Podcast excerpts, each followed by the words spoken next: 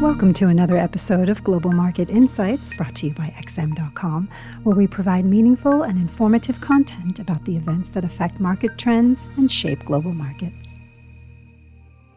This is the Daily Market Comment podcast by Mario Hadjikyriacos for Tuesday, September 14th.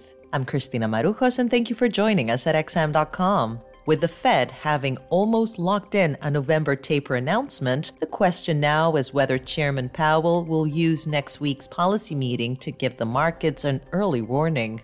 The answer might boil down to what the upcoming inflation report shows. Forecasts suggest both the headline and core CPI rates inch down slightly in August to reach 5.3 and 4.2% respectively on a yearly basis. The risks surrounding these forecasts seem balanced as producer prices accelerated further during the month and the market PMIs pointed to intensifying supply chain issues, but the ISM surveys signaled a cooling of business costs. The main variable for the Fed will be whether inflationary pressures remain concentrated in a handful of reopening linked sectors or whether they have started to broaden out. Any signs that price pressures are becoming more entrenched would likely boost the dollar as traders bring forward the Fed's normalization timeline, but hit dollar denominated assets like gold. Of course, this will only affect short term trading. Ultimately, it doesn't matter much whether the Fed will push the taper button in September, November, or even December. It's only a matter of time. The crucial part for FX markets is whether interest rates will be raised next year, which seems realistic in an environment of sticky inflation, especially if Congress makes good on its spending promises.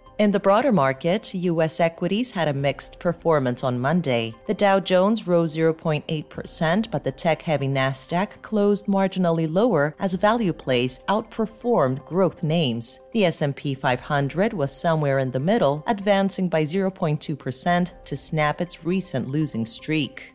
Stocks with high growth potential have outperformed cheaper value names for a decade now thanks to low interest rates to the point where the relative performance gap between the two has reached new extremes lately. This is typically a harbinger of a sector rotation towards value plays, particularly in a market with already stretched valuations and with several risks looming, such as a withdrawal of cheap liquidity and higher taxes for corporations. In the commodity arena, oil prices are trading at six week highs after Hurricane Nicholas made landfall on the Texas Gulf Coast, threatening to throw drilling sites and refineries that are still reeling from Hurricane Ida into more disarray. Natural disasters rarely have a lasting impact on oil prices, but when you chain two of them together at one of the world's most important production hubs, it's another story. In the FX spectrum, things are relatively quiet. The US dollar surrendered its recent gains as the mood in equity markets improved and is currently on the back foot. Its short term fate is entirely at the hands of today's inflation numbers. Meanwhile, the British pound is on the offensive after some encouraging jobs numbers. The unemployment rate fell further to reach 4.6%, and while wage growth cooled a little, it remains quite elevated, keeping real wages comfortably positive. There is a risk of a spike in unemployment now that the furlough program is being tapered, but the record number of job openings in the economy suggest any spike won't last long. Finally, the Australian dollar is under fire today after Reserve Bank of Australia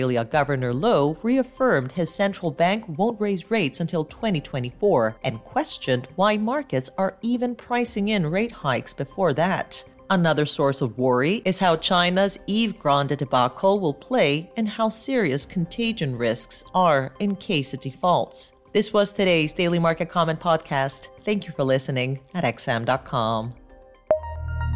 Thank you for listening to another episode of Global Market Insights brought to you by XM.com. For more in depth technical and fundamental analysis, be sure to visit www.xm.com forward slash research.